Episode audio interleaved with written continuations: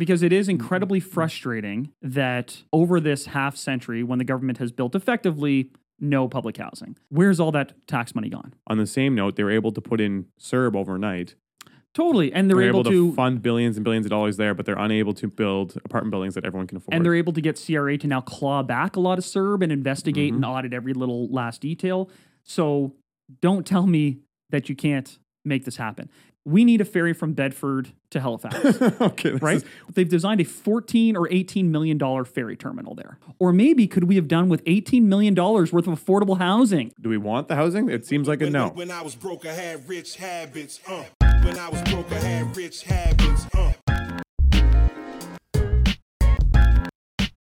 I'm going to go on a little rant here Oh, what else is as I sometimes do. Sometimes, Like I most times. I actually have a lot of respect for journalism. I think journalism journalism is important, and I'm one of those people that's actually sad when a newspaper shuts down. And I genuinely feel we need to differentiate between journalists and entertainers slash influencers slash podcast people slash like I think journalism deserves that credibility Some respect.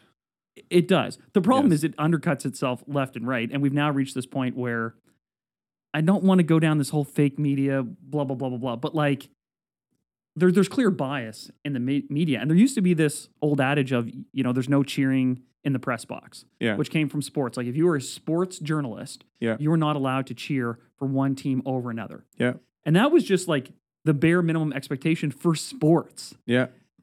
And now uh, the journalists and the particular media groups are so biased. It's crazy. And I know it seems naive to be surprised by, but so frustrating. And the reason I'm mentioning this is because there was an article sent to me, and I won't say who it was sent to me by, and it was a CBC article. You can tell where I'm going with this. Yeah, I think I and do. it's about rent strikes. And okay, Yeah, that's what I got in my hand. Continue. but where what I want to highlight is, and people are going to think this is odd, and maybe this is because at one point in time, I got a master's degree in arts. Mhm. Like, like you just rolled your eyes. That is the appropriate reaction.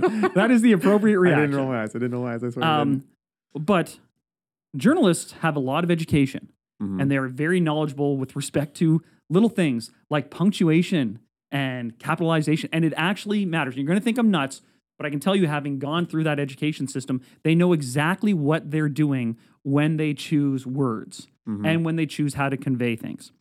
So, this particular article was talking about these rent strikes that are happening in Ontario. And to highlight, there are 200 strikers in some high rise complex It's up to 300 and then now. there's a hundred in another um, building. And the reason they're striking, which doesn't actually go into much detail in the article, because you know that could imply some sort of um, unbiased consideration of the facts. Mhm. They don't go into the details, but th- the details roughly are: the 200 have had six increases in 10 years. Yeah. First of all, not unreasonable off the hop. Six increases in 10 years. Considering mean- the last 10 years of what's taken place. Totally. That in mm-hmm. itself seems like something you shouldn't just gloss over, Carbon but that tax almost has gone up. yeah, that mm-hmm. warrants some times than that. analysis of well, what were those increases over those 10 years and how does that compare to the market because six increases in 10 years is actually it's not 10 increases in 10 years which would have Mm-hmm. been the minimal mm-hmm. allowable or the maximum allowable. Um, the other 100, that's at the 200 units. The other 100 have had an increase of almost 10% in the last 2 years.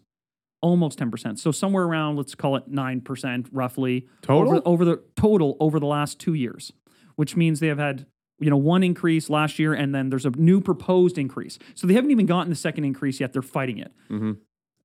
10% over 2 years. Let's think about it in the broad context of inflation. Nothing else in the world has only gone up 10% in 2 years. So we can talk about what's fair, what's not fair, but just putting on our reality helmets for a second, nothing else has only increased 10% over the last 2 years. Yeah. Having said that, the rental cap in Toronto right now, which is laughably, or in Ontario, which is laughably meant to um, address inflation and Yeah. go with inflation, it's set at two and a half percent this year, Yeah. which is a joke, Yeah. but that's what the rule is. But you can apply for something called an above guideline increase. Yep. AGIs. AGIs. I'm glad you chimed in with that acronym Mhm. because above guideline increases are an actual real thing. This is Mhm. not just random words. This is part of the tenancy process, part of the rules it in makes Ontario. sense. It makes total sense, honestly. Totally. But this is where I get into the language, the actual language they use in the article. Because even though above guideline increases are a real legal thing as part of their tenancy rules, and there's a acronym, AGIs, they don't capitalize it in the article. And you're going to think that's a really silly thing to dwell on. But when you capitalize something, you Formalizes it. legitimize it. Yeah. You formalize it. You say, Yeah. this is a real thing. It's not just something that a landlord has made up. But they put above guideline increases intentionally in small lettering every single time because it sounds like, oh my gosh, some landlord is doing an increase that are above the guidelines. Mm-hmm. And that sounds like they're breaking the rules when in fact they are not. They're doing something that's entirely legitimate, Formal application albeit process. with a formal application process. Mhm. And people are going to laugh and think that I'm making something out of nothing. But trust me when I say these people have a lot of education and they know exactly what they're doing. So when they choose to not capitalize something that is a formalized, real, legitimate, and legal process, they are intentionally trying to basically It's framing. it, it, it's it's the framing of the message Mhm. that oh no this is an above guideline increase Mm-hmm. and they do that on purpose and it's very frustrating and the article goes on to talk about um, you know the history of other rent strikes in canada of course with all kinds of quotes from people who work in the affordability sector uh, one of whom says you know of course this is a great thing and it's worth the risk and blah blah and they sort of gloss over the risk.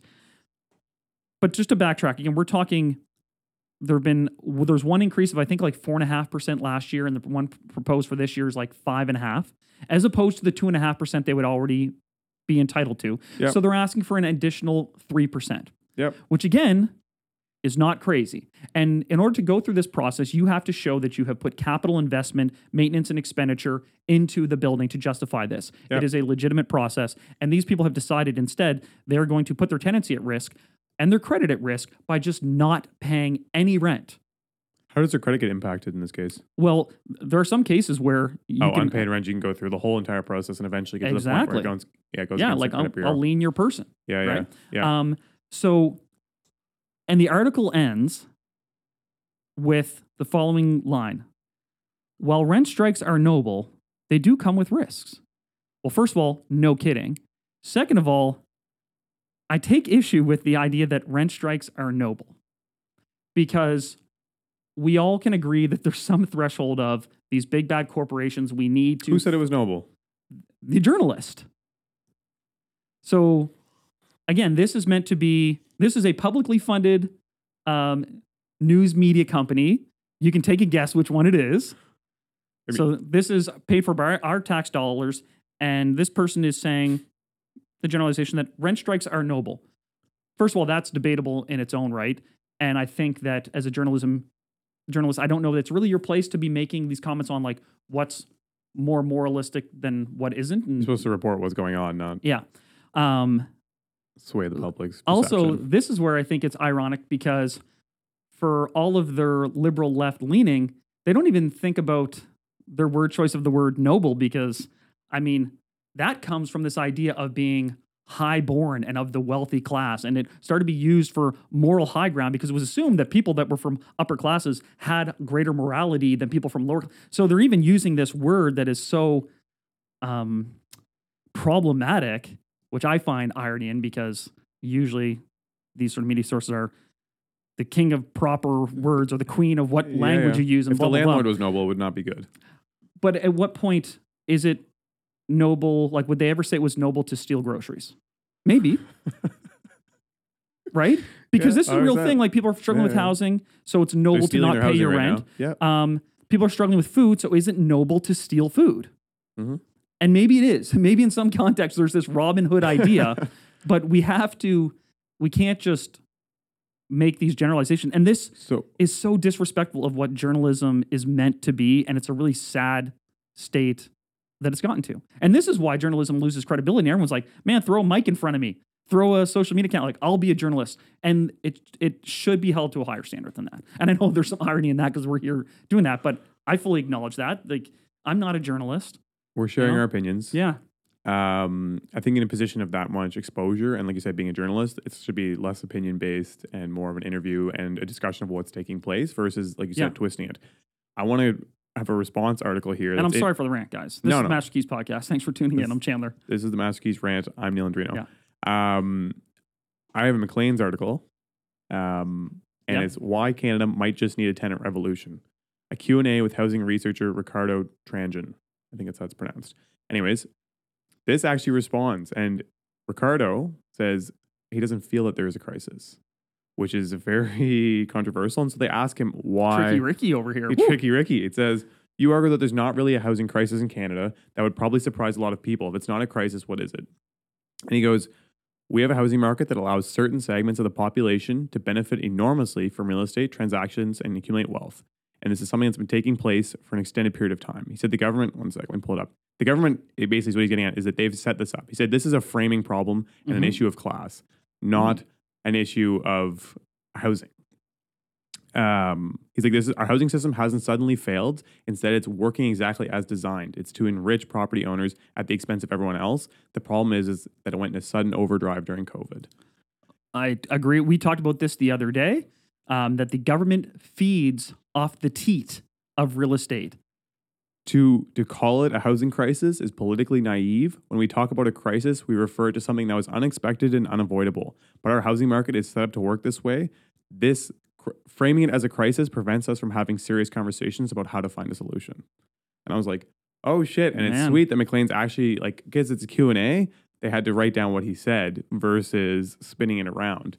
Um, this framing also gives us a sense that most people are interested in solving the problem, willing to sit around a table and find a solution, but that's just not true. There are Mhm. folks, particularly in the real estate industry, actively lobbying for things to stay the same, and an unregulated housing market benefits them enormously. So he's also still saying, like, the system we have is not correct, and could potentially the capitalistic way, it's the financialization of housing that's taking place is incorrect, but it's also the idea that things are being framed on both ends, and it's more of a battle. It's not. It's not making any sense. And they take that to the article.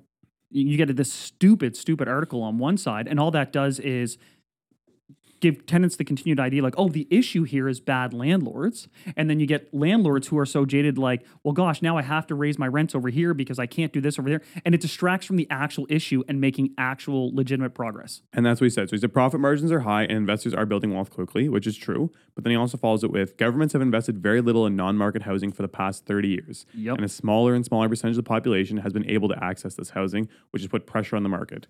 Provincial governments have been re- weakening rent controls, notably in Ontario. This is where he talks about this, enabling the predatory practices of landlords. And I think that's where you see people responding like this. And again, going back to his original point of framing is what also allows people to feel motivated to fight back because sometimes a 3% rent increase probably is justified. Um, anyways, long story short, I just wanted to say this because like he says the same concept and he's able to have a more neutral opinion of the fact that yes, there are lots of property owners making a fortune here, but there's also an aspect of the government needs to step in and help because private construction is not going to be the one that's going to be able to solve this issue. Uh, and the fact that it's being labeled as a crisis is a bad way of looking at it because everyone assumes it, like you said, it was something unexpected and unavoidable when it's something that's been taking place for years and years and years. And we should have been planning for this along the line. And as much as landlords have been making money for a long time, the government has made no um, push to build non-market housing that could We've house talked about that the small many percentage of people that so are times. unable to afford the, the units that are being built. Yeah. He Yeah. said, we need to politicize the housing debate in Canada. Attending class needs to be organized um, and accumulate power and force to get the government to make a change. Not by not paying your landlord, you need to rally your government to actually build some housing that can be for uh, that can be affordable. I mean, I would say where where is the where's the push for the property tax strike? Now where's that push? Because that's a push I could get behind. That's a noble. That's a noble cause. That's a noble cause right there. until they until they take your property. Because it is incredibly frustrating that over this half century, when the government has built effectively no public housing, in terms Mhm. of actually moving the needle, they've they've built none over the last half century. It's a long time. Where's all that tax money gone? So why would why would a landlord continually pay into this thing and have their money just lit on fire um, while it serves a system that's continually just vilifying them over and over and over again. And then unfortunately you get this oppositional this kind of this real antagonism where people go to the extremes not only in their thoughts but in their actions. And you get landlords abusing the system and you get tenants abusing the system. And then both sides throw up their hands and say well we can't actually have a conversation. And the media just pushes that because you know i was talking about the publicly financed taxpayer financed media. The other media a lot of it is freelance which means i need to write an article that's going to get clicks mm-hmm. And I want people to support the article and share the article. So I'm going to go all the way over to this angry side, and It's more exciting. it it It's more intriguing. it placates it it. It, it distracts people from actually holding the government accountable. Because here's a question: We're we're talking. We're here based in Halifax. How long has the housing crisis really been at the forefront in our city? Let's call it. Let's say it started with COVID. So it's over three years Mhm. What has changed for public housing here in Halifax in those three years? Nothing. And well, and that- Nothing. I'm going as I'm. The reason I'm looking at my phone as you're talking is I'm scrolling through this, and he's just like the government at all levels needs to come in and participate more directly. Um, they have lots of other. They de- de- deprioritize profit in so many sectors: healthcare, early education, public transit. They remove profit, and they're able to do it. And they're saying they can't do it with housing because it's going to be a going to have to raise taxes. But on the same note, they were able to put in CERB overnight. Totally. And they're, They're able, to, fund billions and billions of dollars there, but they're unable to build apartment buildings that everyone can afford. and they're able to get CRA to now claw back a lot of CERB and investigate Mm-hmm. and audit every little last detail. So don't tell me that you can't make this happen. Mm-hmm. And their excuse was like, oh, well, we need the units to come on quickly. There's there's not enough time. There's not enough time. It's like, well, now it's been three years.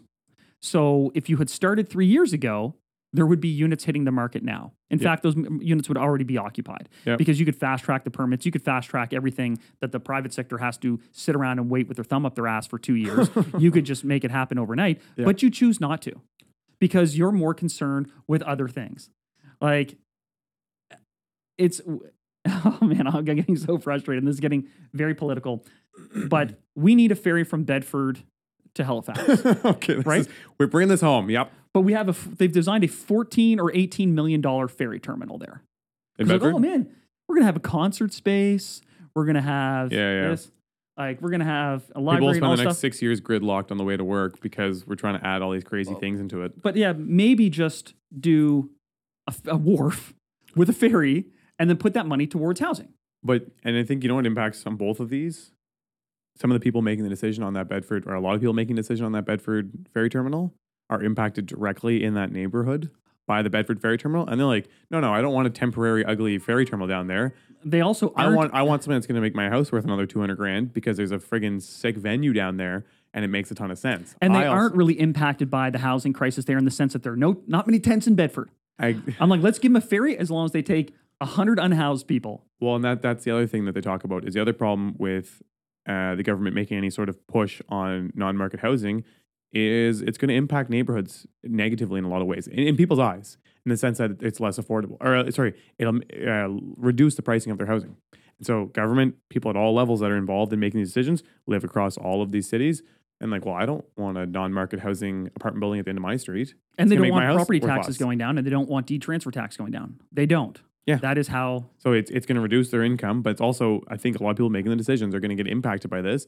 and they're not going to be super keen. I guarantee if you ask any politicians, like I saw uh, this is an aside, I saw a reel of a guy, um, and he was at at like some thing for immigrating or letting refugees come in, into their country. I think it was in the UK, and so he's going around and he was asking people that were rioting, saying like, "We need to let the refugees in. We need to let the refugees in." And he said, "Oh yeah, like um, okay, so Put 'em at like, can you take can you put one in your house?"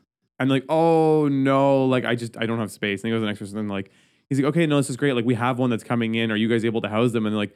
Oh, like I would, but I have like a, a lung issue thing, and I can't have oh, someone yeah. else. Like I- people, those are so great. and one was like, But "Well, yeah. my sister's staying with me this week." He's like, "Well, how about next week when your sister's gone? Can the refugee stay with you?" And like, I I don't think so. Like, it just and it was just that same concept of Yeah. like these are the people that are out rioting with with Yeah, man, with the this signs being like, NIMBYism. "Let the Yeah, refugees yeah. into our country," and then every single one of them you ask to be like, "Can can you house some of them?" And they're just like, "Whoa, nah, I mean, Yeah. no, I, I."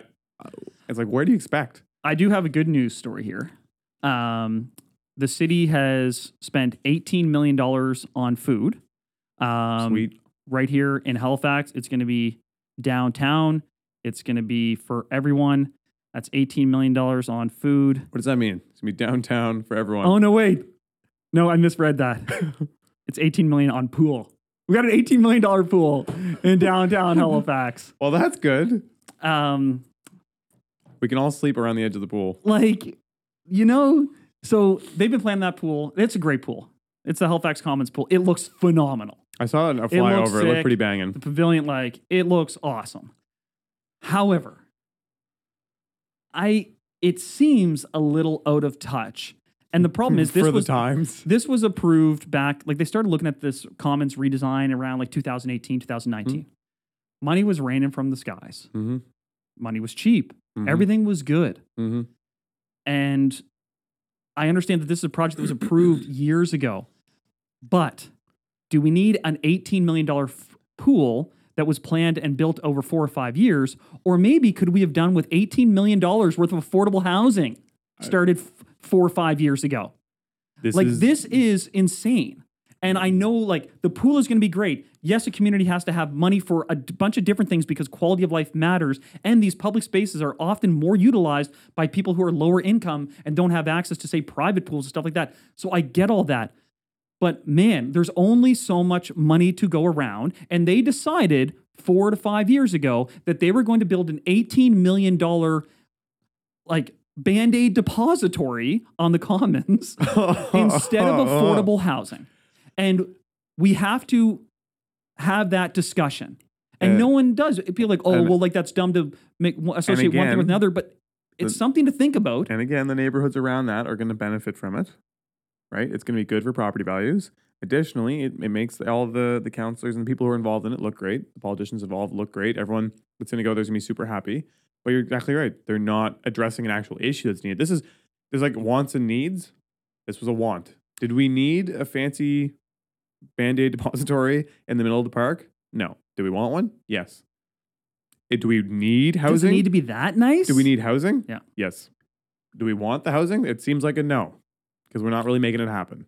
We're not prioritizing it in the way we talk about prioritizing it. Yeah.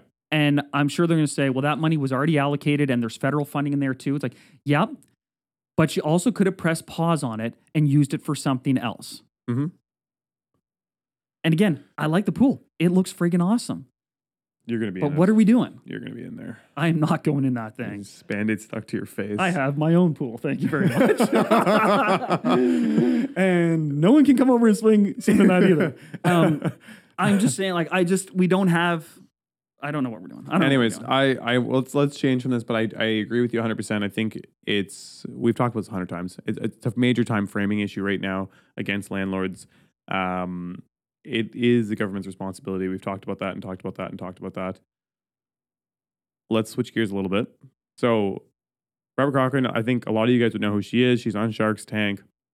Actually, she's known for real estate investing. yeah, Uh, and so, she's yeah. always kind of pinned as being the New York real estate investor. I think she was a big time Okay. agent there as well at one point in time. Um, she's predicting house prices to go ballistic. And the reason being, and it kind of makes sense, and the Hmm. reason this is different than housing crises. I shouldn't use the word crisis now after Hmm. going after going after talking about everything we just talked about. But um, she said the difference is is we have such an inventory problem. What's going to happen is we're gonna we're gonna squeeze through this time right now, and then the second rates start to Mhm. peel back. She think pricing is going to go psychotic. Yep. And we talked about this before. When gas goes from two dollars down to a buck ninety, everyone goes nuts. Even look at the lineups over the weekend because gas was going up thirteen cents. People were lined up around the block to save thirteen cents and thinking all of a sudden that a buck fifty for gas was really, really cheap. Yep. I just paid a buck seventy five. Um, sellers don't want to move from their apartments or their homes because they don't want to take a higher interest rate. Buyers are too afraid to buy because they think they're getting less house for the price, so they're going to stand off. The minute those interest rates come down, all hell's going to break mm-hmm. loose and prices are going to go right through the roof. We already saw a microcosm of that in the spring because you remember Q4 of last year, everyone was like, "Oh my gosh, you know, a rate of whatever it may have been at the time, upper fives, that's too high, blah, blah, blah, blah, blah, blah, blah. And then in the spring, you could get rates in the low fives. And everyone was like, let's go, baby. They went right back out there and started buying. And this is the challenge the Bank of Canada has in front of them. Um, is how do they slowly bring those rates down in a way that doesn't push this mass buying? Now, on the flip side, she says differentiate the residential market from the commercial market. She thinks the commercial market's going to be deadbeat for a long time. Hmm. She's like, it's already dead and it's just kind of floating along. And right now, a lot of these places are locked into low rates, which is keeping them alive. But she said when the when the rate renewals come up, they're going to take a beat down, and she's going to take a lot of years before you see uh, any sort of recovery in the commercial market. She goes, I see that turning into a bloodbath over the next couple of years. Yeah. So I it's uh, something to consider there. On that note, actually, I wanted to ask you, and maybe this is something that we talk about next time because it give you a bit of time to think about it and look into it. But San Francisco, population's going down, rental rates are going down, shopping malls are shutting down in the downtown cores, office leaving, towers, yeah. tech's leaving, office towers are going tits up, and it's something f- I want to bring up for the simple fact that like real estate, we always harp about location, and the best cities are always considered to be like the ones to go to. For Canada, it's like Toronto, Vancouver. And then in the States, there's New York, San Francisco, like those, Miami's, like those are the places that everyone flocks to. And for the last 50, 100 years, prices have gone up. And now we're seeing like, I think San Francisco would be like one of the more expensive, if not most expensive markets. There was a minute where I think it was the most expensive market in um, North America. I believe. Yeah, I would Yeah. totally believe that 100%. And like, if you went there 10 years ago, 20 years ago, everything seemed like roses and there'd be no reason for it to ever stop. And now we're having this like complete turning and collapse of this massive, massive city. I mean, again, we can wait to talk about this, but like, what do you think in your eyes is kind of the catalyst for this? The weather hasn't changed. The Weather's still amazing. Uh, lots of people know there's there's a rampant homeless. Yeah. no, So this is what I was calling. Yeah. Okay. So There, yeah. I don't need to do the research. and there's crazy amounts of homelessness, but and everyone says, well, they go there because of the weather. But I'm like, there's the entire southern belt of the states that also has that same weather that's not having these these similar issues. Um, but California is the most aggressive with taxes and regulation and rules and issues of permitting and building and everything that goes along with that. Uh, and it's made it insanely expensive. And like a proof of concept is again, they have that entire southern belt, which have the same demographics of like people. Now tech has now spread into these other states, um, and now you're seeing a city completely finally get to the point where it's like, all right, we've officially been basically taxed to the death, quite literally taxed to the death, and they're falling off a cliff. Um, That's All right. Well, then you didn't need to look into it, but that don't was need to look into it. And Yeah. I see it on a micro scale all the time. When these people come here from Ontario, they hear like, "Oh, this is cool, man! I can buy a house for cheaper." Like, Yeah. but the rest of my life is way more expensive. Um, I'm good. I'm gonna take off back again. I'm I'm not I have a colleague who um they work as a teacher here in uh, Canada and they're looking at teacher jobs in the states and it was like maybe a 5 or 10% pay increase but then when they factor in the currency differential the income taxes that they save um, and then the strength of the dollar it worked out that they were making about 70% more so as a teacher here, they're making in the mid 50s. And when we did the math, the equivalent for them by being in the States is they were almost making six figures.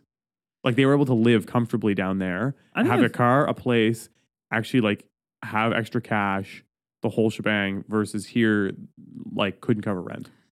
I think I've said this before. I don't know if I've said it on Same air. job. If it wasn't for my family and friends, I wouldn't live here. Staying here for me? I'm staying here for you. no, like I have extended family here. That's you know my kids' grandparents, um, their cousins. Where would you be? I would probably be somewhere in Texas. I was gonna say Florida, man. I could see you in Florida with these with these friggin' shirts. I saw Um, what was on your shirt when you came in. Oh my god! don't uh, hopefully this, don't look too closely at the shirt. Um, no, I mean if if it was all about providing a you think your skin could handle Texas? no, I'd be in a I'd have to have a sombrero on twenty four seven. You, But fifty percent of your income would go to sunscreen. oh man, that's good. That's a good shirt. Um, but yeah, it, I'm here because I still have connections that I made in high school and university. Like those are still my friend groups in a lot of cases. Boys. The boys, um, and all of our extended family is here. But you could, like, I could sell my real estate here, yes. take the money, buy us a house, buy the grandparents both a house, once you do the conversion, Once I pay tax on getting out of the country, but you could, yeah, yeah, yeah, Right? no, hundred and, percent. and you'd have as Nice nice, or nicer too. houses for Mhm. cheaper with no Mhm. mortgages, Mhm. and you would just move the family down there. And you know what? For one generation, it would be a little bit like, oh, this is kind of odd. We're we're Canadians living in Texas. The next generation, they're not going to have any idea. They're like, oh, yeah, grandma and grandpa were in a place called Nova Scotia. Doesn't mean jack to us. Mhm. We're Texan now. They're gonna do- Yeehaw! they're gonna do- fireworks. Pew pew.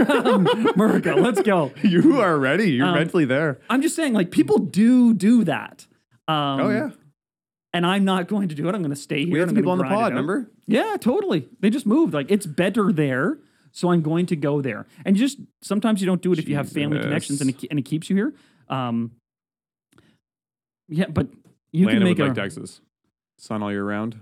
I mean, she needs to be a certain amount of minutes to the causeway. Too much Cape Breton in our life. Um, but like you can make a really easy case for this. So you look at this mass exodus. Well, first of all, the businesses leave. And then when the businesses leave, some people don't have the choice to stay or not. And we've talked before that we are ultimately fighting for people, both to prop up real estate values, especially here in Canada. yep. There's a big reliance on that, uh, but also human capital and, and all of these things, tax base, et cetera, et cetera. So losing people is a death knell for a state, especially a state that's very expensive as it is and is reliant on these big expensive real estate projects and the tax revenue and all the stuff. So they're shooting themselves in the foot. They had a good run and now they're going to undercut themselves and we're, we're all bouncing this stuff, man. Now, what was the point of me saying this? It wasn't to say that do I think Vancouver or Toronto is going to collapse because I think we have a different economy here, propped up on false mortgages and government incomes. That I that Ah, I sound economic principles. The old, what did you say? False mortgages yeah, false mortgages and and, propped gov- up government sector jobs. jobs. Yeah. Wow, those are some beautiful, beautiful fundamentals And of, so a- I think- sound economy. I think those will sustain the economies of those cities for us. Um, but I just wanted to point it out because it, it is definitely something to consider in, in your head because it gets to a point where things get so expensive. San Fran's insanely expensive. Um, and like you said, it gets to a point where it pushes companies out too. But I think, again, Canada's buffered from that because we already pushed all the companies out. We also, so if we're still surviving, yeah, we never really had them to begin with. we also in the states they have a lot of big cities. We have two. Yeah. right? Um, Yeah. So there's less substitution. It is much easier for a corporation in the States to move from California to Texas than it is for a company to move from Toronto to, you know, where are they going to go? Fredericton? No disrespect. Like the Fredericton is not on the same international scale as Toronto would be. You can't move your headquarters from Toronto to Fredericton, really. Um, but you can move it from California to Texas. No beef on Fredericton. Um, last point, and I'm not trying to harp on taxes or anything. It's a Canadian point. I just got back from Calgary. Calgary's having a big growth wave. Obviously, oil and gas did really well for the last couple of years. In general, Canada's having a ton of immigration. So, like mm-hmm. every other city, they're growing. I've been going there five times a year for the last seven years, and so I'm, I'm fairly like comfortable with the streets when I drive around. The pace at which they are addressing their issue is so fast. Like we're going on about Atlantic Canada because we live here and we're seeing it and we're used to nothing taking place. We're like, this is insane. There's buildings everywhere going up. I drove around there. They have the same, like, if not more, uh, density of buildings going up everywhere you go, and nobody really blinks an eye at it. Their cost of construction is lower. People's take homes are higher, and they're just like, yeah, we had a housing crisis. It- Like we we started talking about it about a year ago, and so we're addressing this. And literally, as I'm going down drags, like it would be the equivalent for I think most of our listeners are local, so it'd be like equivalent of like Portland Street or something like that. Literally, I I kid you not, eighty percent of the single family homes on that street had a big billboard in front of them: proposed development, proposed development, proposed development, Mhm. and every second house was pretty much torn down, and there was a, a building going up. Mhm. And I'm like, they're already outpacing us. I feel like I be I have to find the stats, but they're just like, yeah, we needed housing, so we're filling this thing in, and they're gonna fill that up. I, I guarantee you, they'll be out of their housing crisis in a couple of years because they're building at such an expedited pace, and they have all the resources to do it. And again, my bigger thing is is the average person on those sites is making more money than the average person on sites on this side of the country. Yeah. and they're building for less money still. Like I was, I just was blown away because again, I've been going down the streets for so long, and Well, I saw them as because we talked residential neighborhoods, and now they're just apartment buildings. Yeah. The most money made off of a development is the government through taxation and fees. Oh, there, there's less. Right? So Insanity. here it would probably be around 30%. Even if, it, if there it's only 20%, that's a 10% margin on the cost of construction right there. Right there. Uh, last, last And their petroleum based products are cheaper. So there's going to be that too. I, so I, I I bought a boat, so I had to get some a bunch of boat crap. My option was to buy it online from because we don't have any stores here. So the option was to buy it online from the Calgary store, but then I had to pay. I shouldn't even be talking about this, but pay local tax and uh, shipping, or I could just go there and I bought everything, and it was like I saved like five hundred bucks by buying it there, and then I just put it in my check bag. I got a check bag and brought it home. You brought a boat in your check bag? No, no, my surfboards, all the Oh. accessories that go with it. Okay. like and i was like this is insane like that's one purchase i made and i was like if i was here full time every single purchase i make $500 on every purchase. Yeah. your car your car Yeah. you saved the 15% mind blown anyways alberta's sick i shouldn't be piping it up and and just i think we're all on a frustration level but before you get into inflation Yeah. Because we got to wrap this up. yeah we do need to statscan has a scale based on inflation relative to 2002 so in 2002 they set the bar at 100 so if all the prices were a dollar that became the bar of 100 Mm-hmm. and since then now they peg things against that to see how things have inflated since 2002 Since 2002. 2002 Okay. 21 Okay. years ago there is one sector that's at 97.9 so that means they've gotten cheaper Oh, oh, oh, oh.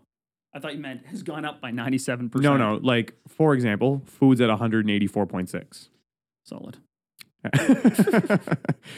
so Price of bananas. And I'll give you this: the average for all items on the list is 157. okay. Yeah. So something is at 97.9, and this is an industry, not just a singular item. It's not like Bic pens have maintained their Okay. 99 cent cost. And you're about to ask me what it is. I need to know what it is. Okay. What? The- Is it It's like something a, that we use every day. it's material? Like I a- mean, there's material involved in it. Everything Um, has material involved in it. It's a physical item. It's something we use every day. Something you have lots of. sex appeal. Since 2002, that has shrunk to 34%. It's, the numbers are in. I peaked just out of high school. It's been downhill since. Um, speaking of which, I was looking at a picture Atlanta posted yesterday of you with the long hair and all the Oh. muscles. You can even see in the picture I was pretty jacked. Yeah, it's only yeah. from like the traps. I could up. see exactly. I could see your traps in your shoulder. Um, ninety-seven percent. I don't know, like a barrel of crude. no, so gasoline prices have risen the most at 230.3. Yeah. Clothing and footwear. Oh, really? Man, that actually kind of makes sense because Fast fashion, baby. fast fashion. So I've got two kids. I've mentioned them before. Mhm. There is a store. This is going to be a, a weird tangent. There's a store. I think it's called Urban Kids. It's called like You Kids or something like that at the store. I think it's Urban Kids. Okay. I've never. Everything in there costs like five dollars. I'm not kidding you. It is messed. I went in there for amazing. It's it is amazing. I don't know how it's physically possible. There's some underlying labor sketchiness in there somewhere for sure.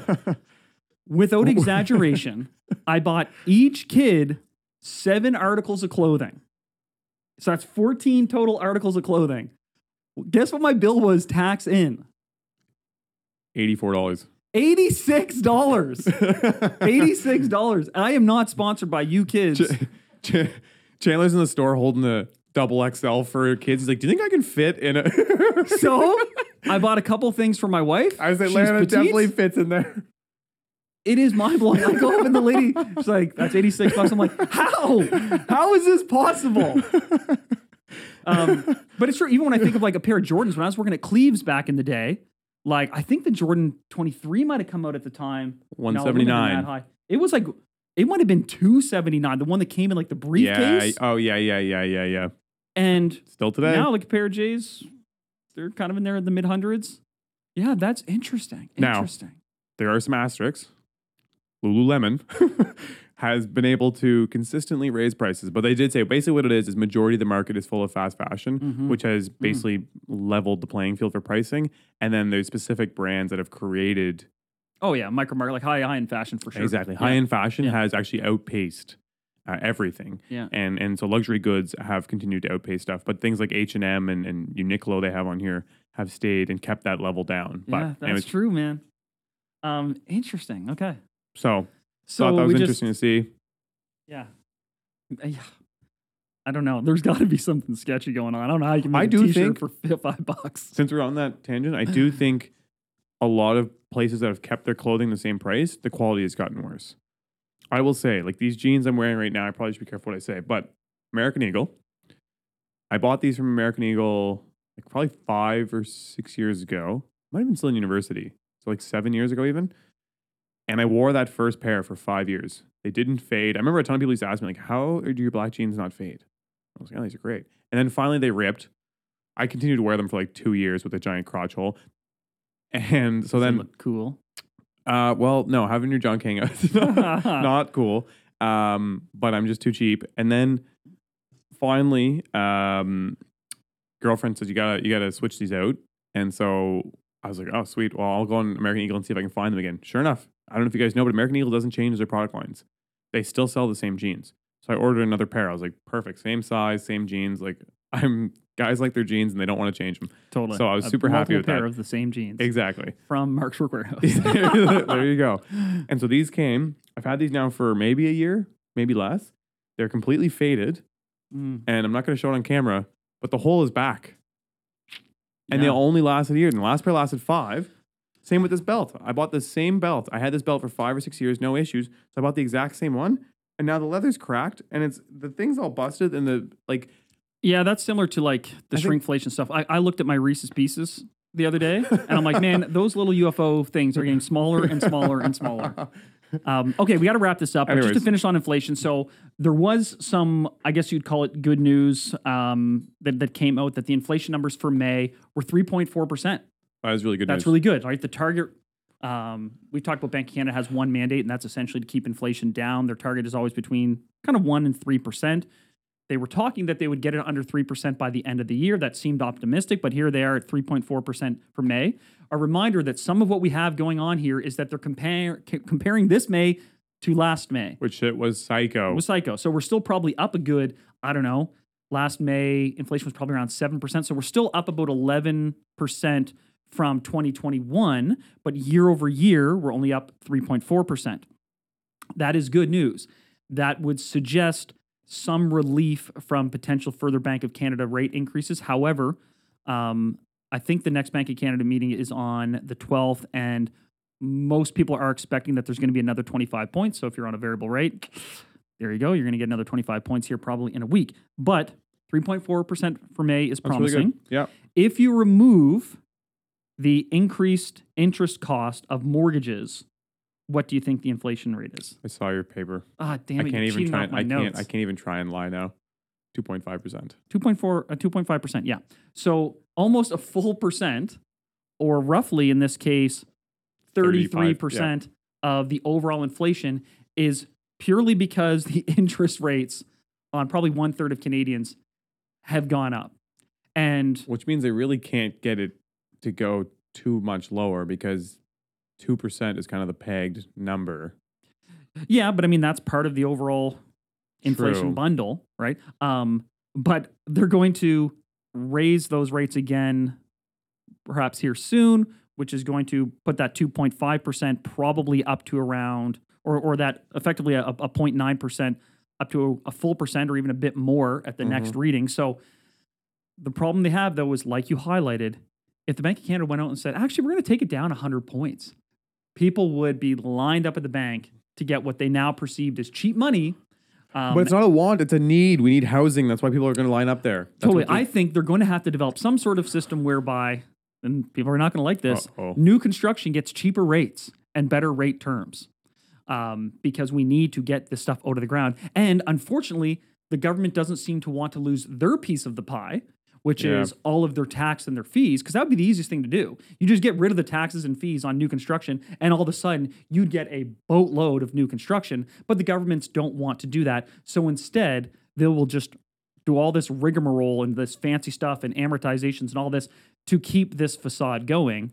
but they're going to do something. I would hope here soon like a to new spur on construction, new CMH construction. a new new construction CMHC program for homebuyers. They already have that, but it'd be making it even be- better. It's going to have to be something lucrative. Yeah, but anyway, Interesting. so thanks for listening. We were all over the place. It's probably because we took a little time off, so we had a lot to go through here. Yeah. Um, if you found anything interesting, please comment below. Please share it. Pass it along to a friend. Love Peace. you guys. Thanks so much for watching the episode. I hope you enjoyed it. If you did, press like. Don't forget to subscribe. But also check us out on Instagram and TikTok. You can find all the links below. Thanks again for checking us out. Broke, I had rich habits. Uh. When I was broke, I had rich habits. Uh.